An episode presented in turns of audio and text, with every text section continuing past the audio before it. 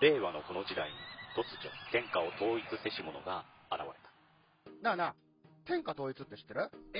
織田信長？ちゃうちゃう。ああ、豊臣秀吉。ちゃうちゃう。ああ、わかった。徳川家康。ちゃうわ。桃の天下統一や。天下統一の塔は桃って書いて天下統一。知らんか？もう食べてますけど？食べとんかい甘くて美味しいさくらんぼ、桃、りんごは、シシド果樹園の天下統一。天下統一で検索。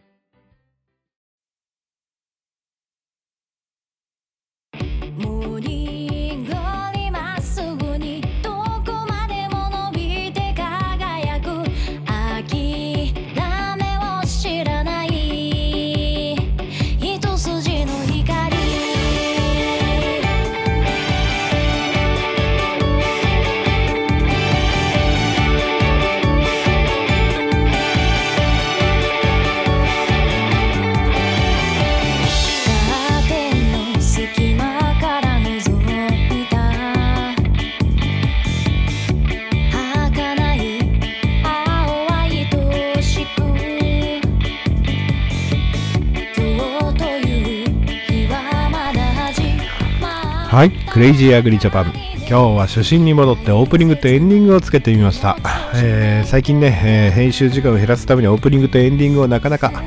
えーつけることがしてなかったんですけども、え今日もクレイジーアグリジャパン始まります。パーソナリティはいつものガス屋です。今日も今日は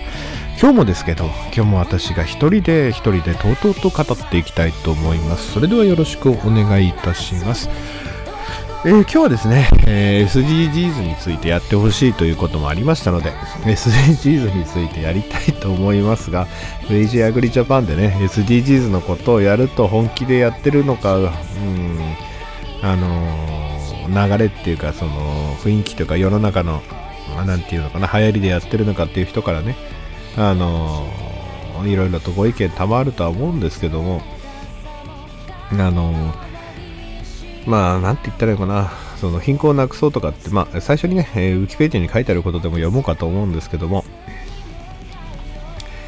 えー概要としては2015年9月25日の国連総会で持続可能な開発のために必要不可欠な向こう15年間の新たな行動計画として我々の世界を変革する持続可能な開発のための2030アジェンダが採択された。これがね、えー持続可可能な開発目標 SDGs として17の世界的目標と169の達成基準が示されたとあります。まあ、2001年から2015年までの間にミレニアム開発目標 MDGs を元にしてるみたいですね。それを少し、えー M をミレニアムから MDGs を SDGs。まあ、サスティナブルなデベロップメントのゴールズですね。なぜ S が小さいのかよくわからないですけども。えーっと、項目先読んでいきましょうか。10 17の分野と160の達成基準まで読んじゃうとね、時間がだいぶ長くなってしまうので、えー17だけ読み上げます。1、貧困をなくそう。飢餓をゼロに。あ2が飢餓をゼロに。3、人々に保健と福祉。4、質の高い教育をみんなに。5、ジェンダー平等を実現しよう。6、安全な水とトイレを世界中に。7、エネルギーをみんなに。そしてクリーンに。働きがいも経済成長も。産業と技術革新の基礎を作ろう。9ですね。10が人や国の不平等をなくそう。11、住み続けられる街づくりを。12が作る責任、使う責任。13が気候変動に具体的な対策を。14、海の豊かさを守ろう。15、海の、陸の豊かさも守ろう。16、平和と公正をすべての人に。17、パートナーシップで目標を達成しようということですね。まあ、これと農業がどう関わってくるのかっていうのもあるんですけどね。まあ、飢餓をゼロにとか、あとはそうですね、えーエネルギーをみんなに、そしてクリーンにとか、えーそこら辺かな。あと気候変動に具体的な対策をっていうのが、えー多分、えー農業の方に、えーまあこれね、陸の豊かさを守るもあるんでしょうけど、まあ、で、例えばね、あのー近海であればね、あのー陸が豊かで川にこう流してこないと、えー河口付近ではね、あの海の豊かさの元にならないとかあっても、いろんな組み合わせはね、やりようがあると思うんですよね。あの例えば森林の経営をしていって、その、失礼しました。収録の途中で今、電話が入ってしまいました。申し訳ない。えーまあ、森林まあ、いろんな組み合わせができるっていうことも、あと、解釈の仕様があるっていうこともあって、まあ、あ私はね、その、うがった見方しかできないので、まあ、役人が予算付けをするときの動機付け、いろんな国が、いろんなパターンでこれを組み合わせていけば、国民や議会に説明するときにね、あの国連でこういう目標が定められましたのだっていうね、あの簡単な理由付けができるような、えーものなのかなと思ってます。まあもちろん私は理念としては素晴らしいと思うし、あの経済成長を目指すね、えー方々の意見と、えー地球環境を本気で考える方々の意見の折衷案みたいな開発目標になってると思うので、いいと思います。ただ、あのこれがね、またあのクラブハウスなんかやってるとね、あの極端なね、そういう今の今の生活を否定するって方も結構いらっしゃるので、そこら辺が反感買ってるとこかなと思思っていて、うん、そこら辺が悩ましいかなと思っています。で、あとね、えークレイジーアグリジャパンリスナーの皆さんに、あの、SDGs 関連で怪しい、こういう人とは怪しいから付き合うなっていうのの簡単な見分け方をお教えしておきます。まず、あの、SDGs のロゴを、あの、国連のサイトから引っ張ってくるときにこう使うなとガイドラインがあるんですけども、それを守ってない人。あの、自分の顔写真とかをですね、あの、これ最近クラブハウスで減ったんですけど、一時期ね、自分の顔をアイコンにするんですけど、SDGs のそのあのカラフルな輪っかの中に自分の顔を入れるっていうのが結構流行ったんですね。で、またそういう人に限って、あまり知識がない方が多い。うん。だと変なサイトに誘導する方も結構いらっしゃいましたね。うん。あまあそういう方々はまあとにかくね、あのーとりあえず、まあ、農業分野で話をすると化学肥料などを使わないようにね、えーしなさいよみたいなことを言うんですけども、あとは畜産に関して、畜産屋さんに関してだいぶ攻撃的な方も多かったような印象を受けますが、あまあ本質的なことを理解しない方が多いので、あのね、この番組をお聞きの皆さんは農業関係者の方だと思うので、まあそういうことにね、私は時間泥棒って呼んでるんですけども、あのそういうことは私は時間泥棒と呼んでるんで、あのあまりかからないようにしてるんですけども、まあ、考え方でこう本質的にすると、まず、例えば農業分野でいくと、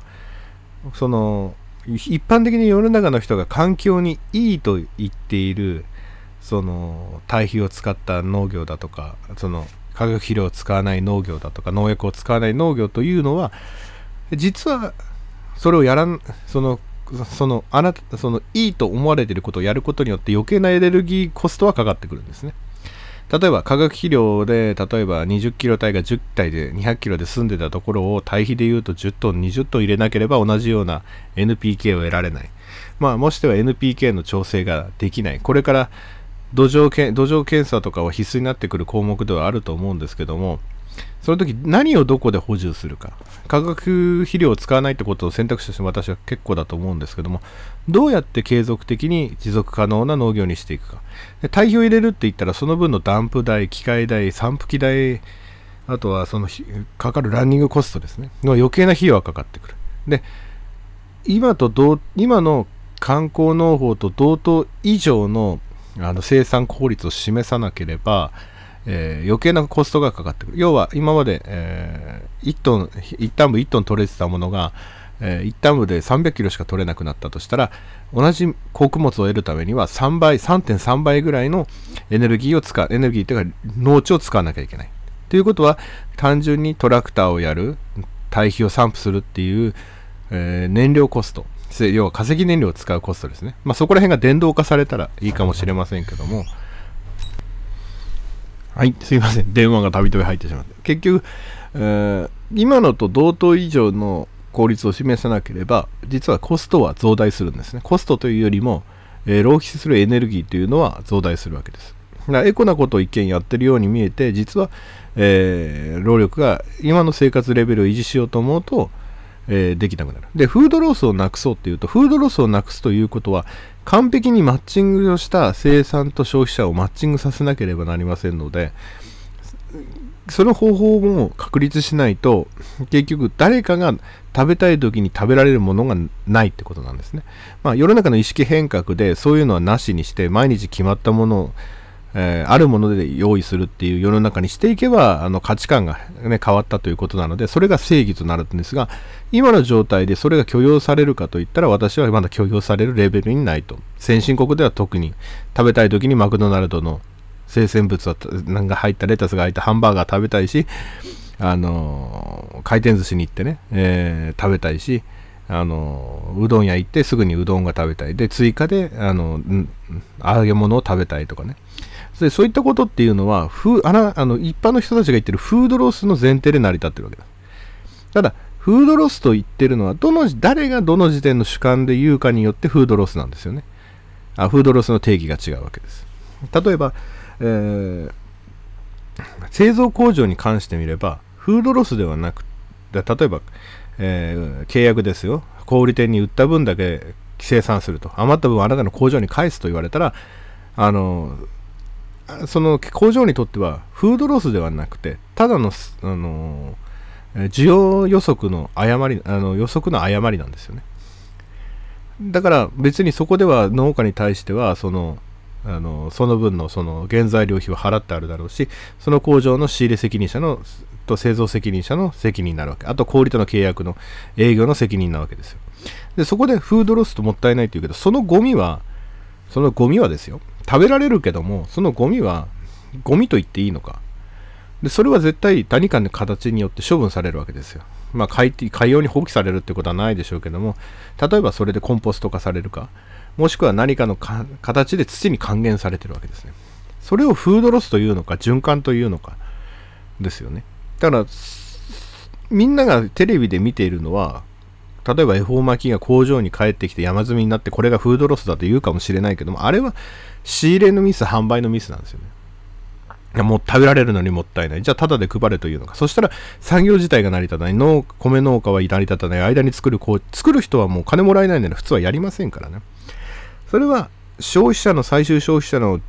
あの、欲を満たすためだけに消費されてる。そういう世の中はいけないっていうのはかっこいいかもしれないけども、でも結局それはどこかで土に還元されてるわけなんです。あの地球規模で見なくても還元されてるわけです。物はなくなるってことはもうロケットで地球外に運ぶ以外はないですからね。だからそれをフードロスというのか、ただの循環というのかっていうのはまたあると思うんですよね。だからそこの考え方と主観の違いなんですよね。だから農家にとってその生産が安いからといって例えば廃棄する野菜を SNS にアップしたらタダで配れとか国は何やってんだとか始まるかもしれないけども。でもそれ考えてみてください。作付けのした時点で需要予測を見誤った農家には何もないのかと。あれはこれあなたが例えば博打をしてですよ。博打的な事業を起こしてですよ。あの、えー例えばそうだな。あー自動卵割り機を作りました。でそれが売れなかったと。で売れなかったらゴミにするしかない。ゴミにするっていうかスクラップにするとかしかない。その時にテレビとか SNS で見た時にその工場主さんに対してですよあもったいない。ただで配ればいいのにとか国は何やってんだって言いますか。その人の責任でしょ。事業の失敗として。でも我々農家としては同じことなんですよね。作付作付けした時点でこれぐらい売れるだろうな。売り先未定で作るっていうのはもう専業としてはほぼありえない。まあその例えば他の産地が潰れることを見越すとかね。多めに作っといてください。保険的に補填しますからって契約で作るときはあるけども。その時点ではそんな経営はしないんですよね。その売り先が決まってないでいきなり作付けるとかっていうのはもうなかなか厳しいんですよ。だからあれはもう明らかに山を張った例えば葉物野菜だったら、えーあったかい地域だったらハッシュから30日で取れると小松菜とか水菜とか40日で取れると。それで失敗しました。フードレスキュー助けてくださいって。明らかにこれは経営のミスなんですね。でそれが土にすき込まれるってことは循環してるんですよ手が触れば触るほど農家は負担が増えるし個別に発送しろって言われるほど農家の負担は増えるし時間は奪われるわけです。人一人の時間っていうのは誰しも24時間同じなんですよね。らそれを一個一個もったいないからこれ食べてください。恵まれない人食べてくださいってやってもいいけどその分農家はどんどん所得が減っていくわけです。そのじその作付けに失敗した以上のマイナスになるので皆さんが理想とするあの循環っていうものをやると誰かが損をしなきゃいけない。誰かがお金をペイしないといけないっていうのが今の、えールール上のあの現実ですよね。だから SNS で配ればいいのにとか言ってる人がやればいいんですよ。買ってね。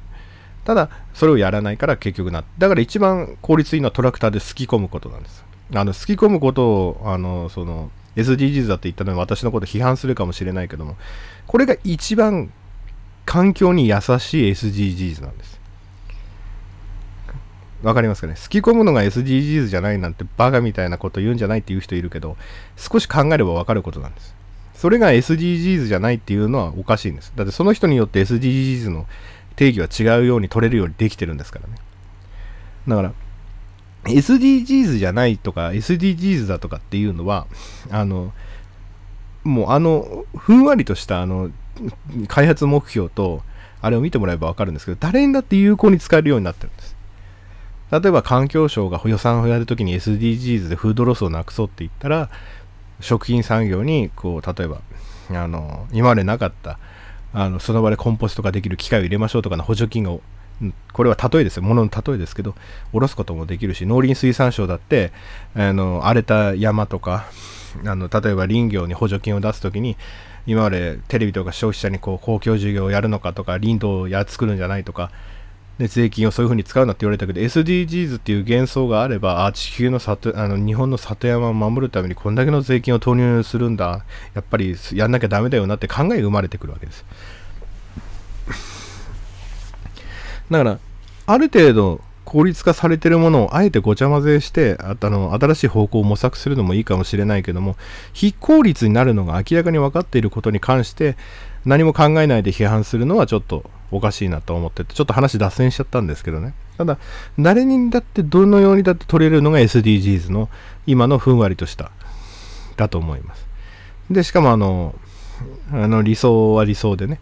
えーだからどうなのかなと思ってこれを理由付けにしてる人この SDGs をよりどころにしてるいきなりこう出てきた人っていうのは自分にやってる仕事に関して SDGs がしかよりどころがないのかなっていうのは俺ちょっと危惧してますよね。あのまあ、それをね商売で利用するのは大いに結構だと思うし一つの手法だとも思うけどもあのそれを周りに押し付けるようになってしまうとやはり周りの反感っていうのが受けてくるからやはりその自然と調和した世界っていうのを目指すんであれば持続可能性を目指すんであればやはり、えー自分でそのいかにこう効率性を法律性を唱えるあのやるとか、まあ、心情に訴えるとかいろいろ方法あると思うけどもちょっと強制はねちょっといけないかなと思ってちょっと SNS とかクラブハウスにどっぷり最近ハマり気味だからあのあのちょっとそういう人と会う機会も多いのかもしれないけどもまあちょっとね SDG について思うこと言ってくれと思われたんだけどまあ私としてはうんちょっと、うん、あの、うん自分でもロジカルじゃないんだけどちょっとそういうモヤモヤとした感情がね、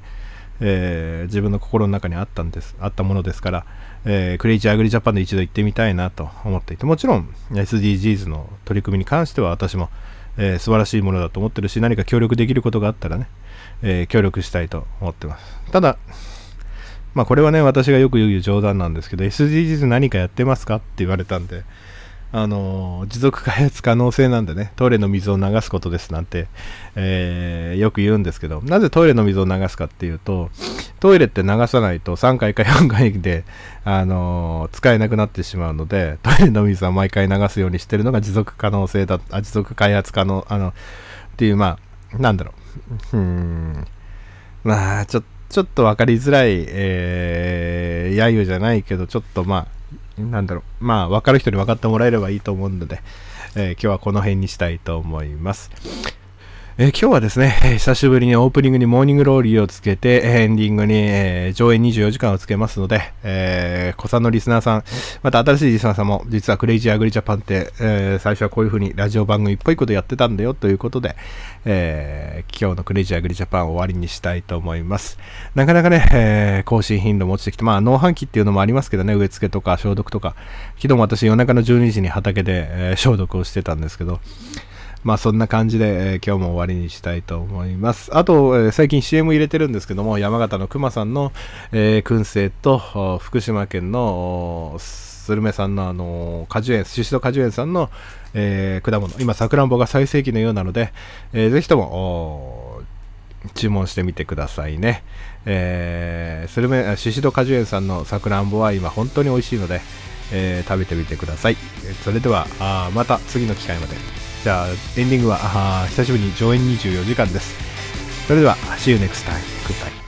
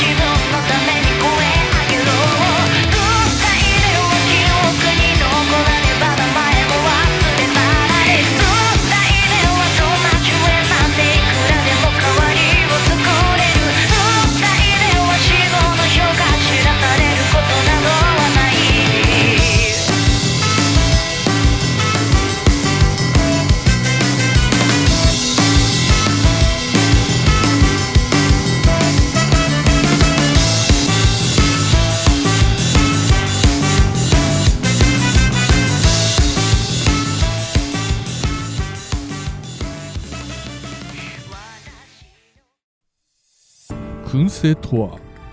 美味しい。燻製とは楽しい。燻製とは難しくない。燻製ミックスナッツ燻製チーズ燻製卵などベアーズスモークハウスがお送りする燻製品の数々。お問い合わせはベアーズスモークハウス1 at gmail.com 1は数字の1でお願いします。ツイッターはアットマークベアーズスモークハウスまで。お待ちしております。